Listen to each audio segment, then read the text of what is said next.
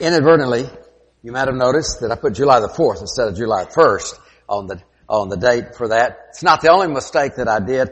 Uh, somehow or another, today's sermon is not in the machine. So you're going to have to look at me instead of the screen today. But, uh, uh, that's just the way it is. and I really uh, feel badly about this because I had a couple of pictures that I really wanted you to see. Uh, most of us that are a little older, some of you weren't alive at the time, I, I guess, but most, eh, those of you that weren't alive yet have definitely seen pictures of it, and I know you've read about it, the fall of the Berlin Wall.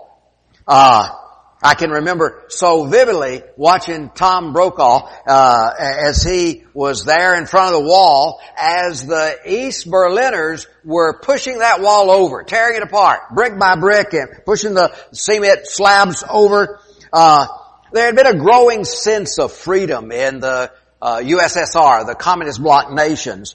Uh, demonstrations had been going on for several months. In fact, uh, so much so that Poland had actually become free. They were no longer part of that. They uh, they had broken out of the the that block of communist nations. Uh, Nikita Khrushchev had built the wall in 1961. Had built it because uh, it, primarily in Berlin because those that were behind in the communist bloc nations and particularly Germany were trying to reach for freedom in the West. Uh, and so they built that wall to confine them, actually making a prison out of their nation. Nikita Khrushchev had actually been in uh, New York to the UN, and there he bound, uh, banged the the desk uh, in the UN with his shoe and said, "We will bury you." Uh, he was mistaken. He misjudged the desire for freedom and the strength of faith. Indeed, uh, the USSR crumbled. Uh, that that demise came when Mikhail uh, Gorbachev was uh, the premier there. Uh, in 87, Ronald Reagan uh, went to Berlin uh, and made a speech. Uh, there he he challenged. He says, "Tear this wall down." and two years later, the wall fell. November the 9th, 19- 89, the wall came down at the hands of the East Berliners. The Soviet troops that were there with their weapons didn't fire a shot. Uh, the East Germans that were there with their weapons did not fire a shot. The German people were reunited. Two years later, in 91, December the 22nd, the USSR dissolved. All of those nations no longer had the domineering force of, of Russia behind them. Sometimes walls are a good thing and sometimes walls are not. Fences, they say, make good neighbors.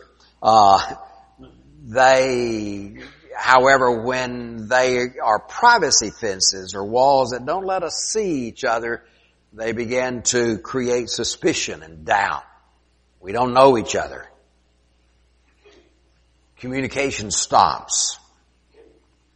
When we don't know each other and we're not talking to each other, then we begin to distrust each other. In the early days of Judaism, there was a tabernacle. Tabernacle had a fence or, or curtain around it that kept only qualified persons in. You could go in to offer your sacrifices, but you weren't allowed into certain areas. But when the temple was built in Jerusalem, there wasn't a wall around it as there had been a curtain around the tabernacle. At least not initially. But Herod, he was the builder. He decided to put a wall around the temple. Only Jews could go inside the wall, Gentiles could not. Uh, Herod built a lot of things. He was called the great builder. He was the one that actually restored the temple uh, to earlier glory. Uh, in fact, it was an edifice so grand that people from around the world began want, wanting to come see the temple.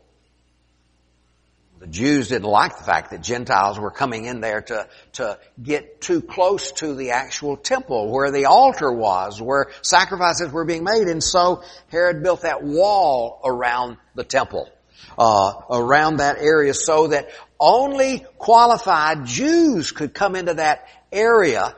If you were a Gentile, not part of that covenant relationship with God, you couldn't get close to the altar. You couldn't get close to where that was. Uh, one of the pictures that I wanted to show you was a stone that was with an inscription on it that was placed by the gate where you went in, and the stone reads, "No foreigner is to go beyond this uh, balustrade." And the palace of the uh, plaza of the temple zone. Whoever is caught doing so will have himself to blame for his death, which will follow. That stone was discovered in 1871 when the uh, Turkey or the Ottoman Empire ruled that part of the world, and that stone is now in a museum uh, in Istanbul. The dividing wall kept all Gentiles away from God. They were not allowed to come near. They were not allowed in that spot, in that place where sacrifices were made. Before Christ, people were separated from each other. They were also separated from God. You see, sin separates us from God. Our sin against each other separates us from each other. In Ephesians chapter 2, Paul reminds us of, of how we are separated. And that separation comes from our sins. You see, sin keeps us apart. Uh, neighbor against neighbor, people against people. It is sin that had kept Jews and Gentiles apart. It is sin that keeps people away from God, from His presence. Sin separates us from our Heavenly Father.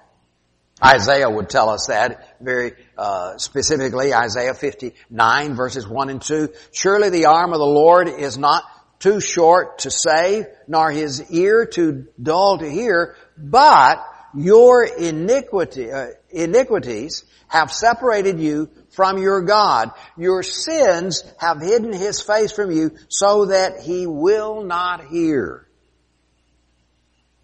While that sounds horrible to us, and it is, we give thanks to God because in Jesus there's hope and there's peace. In Jesus that dividing wall is removed. Jesus can give peace between God and man. We're no longer separated from Him. There is peace between us and, and the God of heaven. And Jesus brings peace between Gentile and Jew. And today, if people will take the new life that's offered in Jesus, then we can have peace with God and we can have peace among ourselves. God has made of all peoples, of all different backgrounds, one people of His own. We can be united in Jesus. There's really nothing good about being in sin. Even though a lot of people think, oh well, you know, that's where you have all your fun. There's nothing really good about sin. It divides people. It causes hardship. It, it breaks promises. Uh, sin brings hostility between us. Uh, somehow Satan has convinced us to think that, that sin is fun and there might be momentary fun, but the end of sin is hard. It's death. The end of sin, uh, who wants to be friends with people that are always lying to us? uh, we think it's fun to have unrestrained sex, but, but the truth about that is disease and AIDS and troubled marriages and destroyed marriages and, and unwanted pregnancies and, or worse, uh, abortion. There's nothing good in the world of sin. Living in sin is not good. Living in the middle of sin is not good. Who wants all the pain and the hurt uh, that comes with uncaring and selfish people? No one enjoys being cheated or swindled or, or maligned. Sometimes I look at families that are trying so hard to make it work when there's people from this marriage and people from that, kids from this and that and the other, and they're all trying to live together and, and, and, but it's always hard. It's always difficult. There's always hard feelings. Sin brings hurt to individuals, to people, to communities, to nations. So Paul wants us to remember what it's like to live without God, or live in a world with sin. We have a tendency to think of the good old days and we forget the bad. Uh, but living in sin isn't good. Uh, and so Paul tells the Christians in Ephesus, particularly the Gentile Christians, where they, where they were before Jesus where they were before they were in Christ. Ephesians chapter 2, uh, as was read a moment ago, verse 11, therefore remember that formerly you who are Gentiles by birth, called uncircumcision by those who call themselves the circumcision, which is done in the body by the hands of them. Remember that at that time you were separate from Christ, excluded from citizenship in Israel, spiritual Israel, and foreigners to the covenant of promise, without hope and without God in the world. But now in Christ Jesus, you who once were far away have been brought near by the blood of Christ. As I said, most who are reading this were probably from a Gentile background. Biblical morality was not a term that they had understood before becoming Christians, and they might have wanted to go back, oh, the good old days, but Paul reminds them they weren't really good. For that matter, as bad as we think our moral condition is in the United States today, it's not as bad as theirs were, was. Uh, before the invitation of Jesus, these people were not part of God's people. They didn't enjoy the blessings that God's people did. If one of them, like Cornelius, a believing Gentile, went to the temple to worship God, he would have been excluded from that, that wall would have kept him from coming into God uh, coming into the altar. He wouldn't have been able to be there in the actual vicinity of the temple, confined to the courtyard of the Gentiles. Separated from God. The priest who offered prayers for the Jews and sacrifices would have been, would have been on the other side of that wall. Truth is that anyone lost in sin, Jew or Gentile, can be described in these terms. Even though the Jew that day might have had access to that to offer the sacrifice, anyone separated from God because of sin is a stranger to the promises of God and is separated from God. Being separated from Christ is being separated from life, eternal life. Being separated from Christ is being separated from all spiritual blessings because all blessings from God, all spiritual blessings, they are in Christ.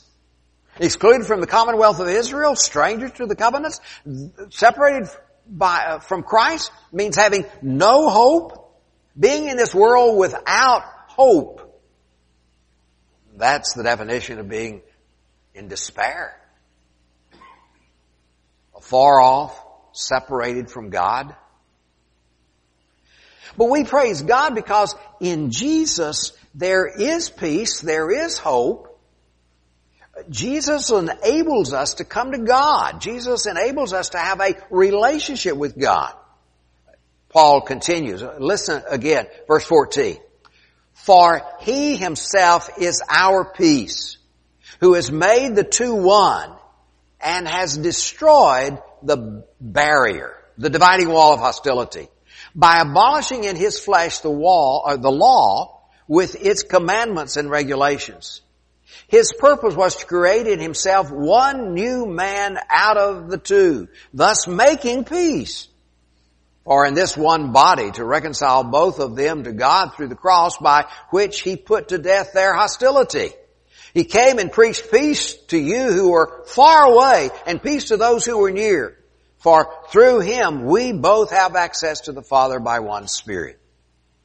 And so Jesus made peace between warring peoples. Between not just the Jew and the Gentile, but all the different Gentiles. He destroyed the barriers of belief and unbelief that would have separated us. He abolished the law of Moses as the justifying vehicle so that no one has to go through Moses anymore. It's through Christ. And so he makes all people new in Christ. He reconciles both Jew and Gentile together in one new body so that now we are not divided. Now there are not all of the, we are united in Jesus. Put to death then the enmity, that, that barrier, that, that hostility that existed between us.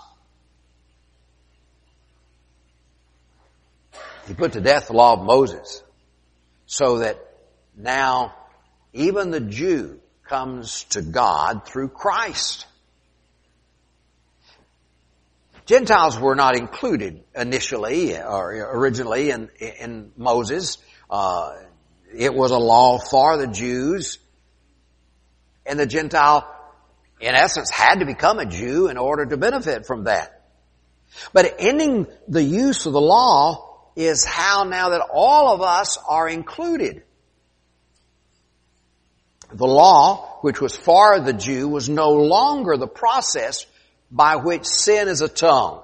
It's no longer the process by which we we arrive into the presence of God by uh, the source of degradation that that that defile the Gentiles, uh, that excluded them from God.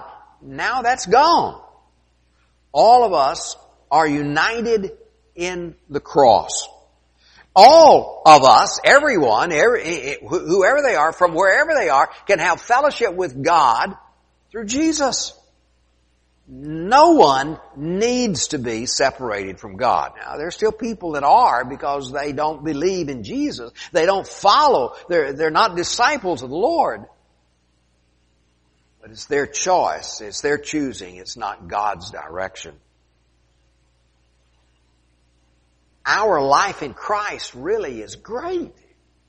We need to, to celebrate the relationship we have with God through Jesus. Both Jew and Gentile, we have access to God the Father through Jesus. Still in Ephesians 2 verse 18, for through Him we both have access to the Father by one Spirit. Consequently, you are no longer foreigners and aliens, but fellow citizens of God's people and members of God's household, built on the foundation of the apostles and prophets with Christ Jesus himself as the chief cornerstone. In Him, the whole building is joined together and rises to become a holy temple in the Lord. And in Him, you too are being built together to become a dwelling in Him which, uh, in which God lives with His Spirit, or by His Spirit. No longer necessary to become a Jew in order to have a relationship with God, in order to be saved. Gentiles are no longer strangers or aliens. All people in Christ are citizens of the kingdom of God. And therefore, we need to treat each other like family because we are. We, we have become, or we in Christ become a holy temple. And each one of us are part of that one structure. Eh, the, the new temple, the, the church, the body of believers, it replaces the one of the Old Testament, the temple that was in Jerusalem. Jesus abolished the law uh, and the enmity with that, including the usefulness of the temple, the purpose of the temple. We still need a temple, however, to worship God. And Paul says that you and I, Christians, we compose that temple. Foundation of the temple is the apostles and Jesus being the chief cornerstone. But then we become the, the bricks, the, uh, that build together to make this temple in which lives the Spirit of God. Building. There's not a place for a wall that separates disciples. In this building, all of us can come before the altar of God to offer our prayers and our sacrifices and praise. We are all in this building fellow citizens, part of God's household. In this building we all fit together to become God's temple. In this building we all grow together. Grow together in strength and faith, in service, in usefulness. In this building we are placed together to be a dwelling for God. There's still a lot of hostility in this world. There's still a lot of people who disbelieve. There's still a lot of people who have confused belief. In the Middle East today, there is torn with strife and war, hatred between peoples. Uh, the Arabs hate the Jews, and the Sunni Arabs hate the Shiite Arabs, and the Kurd Arabs, uh, and the secular Arabs, and the Buddhist, and the Zens, and the world lives in hatred for one another. But not just there. Gangs are at war with other gangs in the inner cities or even the countrysides of the United States. Democrats and Republicans hate each other. At least it sounds that way, the way, the way they talk about each other. Or even in families. Siblings, brothers get so mad at each other when they're teenagers that they leave home and never talk again. Families splintered, torn apart. A husband and a wife get so mad at each other that, and they use the children as pawns for the rest of their lives till the children finally grow up and are able to say, I don't want anything to do with either one of you? Unfortunately, there are some who name Jesus as their Lord, but they still allow walls of hatred and strife to exist. They don't look to the Lord for peace. They don't look to the Lord for forgiveness. They don't look to the Lord to find the peace that passes understanding and so that hatred spills over to, and instead of loving one another, we hate one another.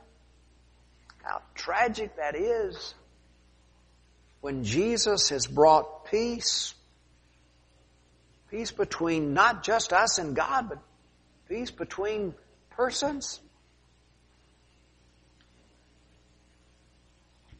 When the Berlin Wall fell, very quickly, the East Berliners made peace with the West Berliners.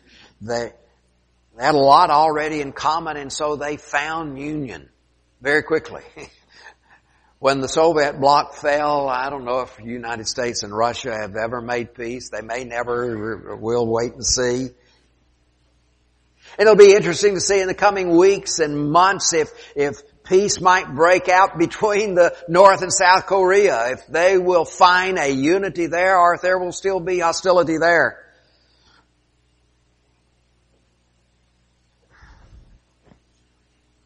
But a great truth that we need to understand. There is peace in Jesus. There does not need to be hostility in this place, in this world. God has come to bring peace. Oh, that we might find peace in that. In Jesus there is reconciliation. It's not a political speech, but a spiritual lesson. The real separation that is killing us is our separation between us and God. And I would suggest that when we keep having hostility between each other, it means that some of us don't have peace with God. Because if there was peace with God, we'd find a way to find peace with each other. In Christ, there is reconciliation. Whatever might divide us should not overwhelm the importance of Jesus in us. He should be supreme. Jesus calls us to love one another, to reach out to one another, to have peace with one another. And so the question is, are we really convicted in our faith? Do we have real peace with God? If there is still hostility, Seek first peace with God. Perhaps you're here today and you are still not at peace with God. You are still, that wall of, is still, a wall of sin is still dividing you from God. Water is ready. You can be baptized today for the remission of your sins and have peace with God. And then with us, we might, we will work to find peace with one another and the world around us that the gospel of Jesus might be able to go into all places to all persons so that all might know the peace that is in Christ. Let's be standing. Hunter will lead us in another song. And if, if you would like prayer, some of our prayer warriors will be in the foyer ready to pray with you. If you would like uh, to come to the front, we will pray with you. If you're ready to be baptized for the remission of your sins, all things are ready. We invite you to come.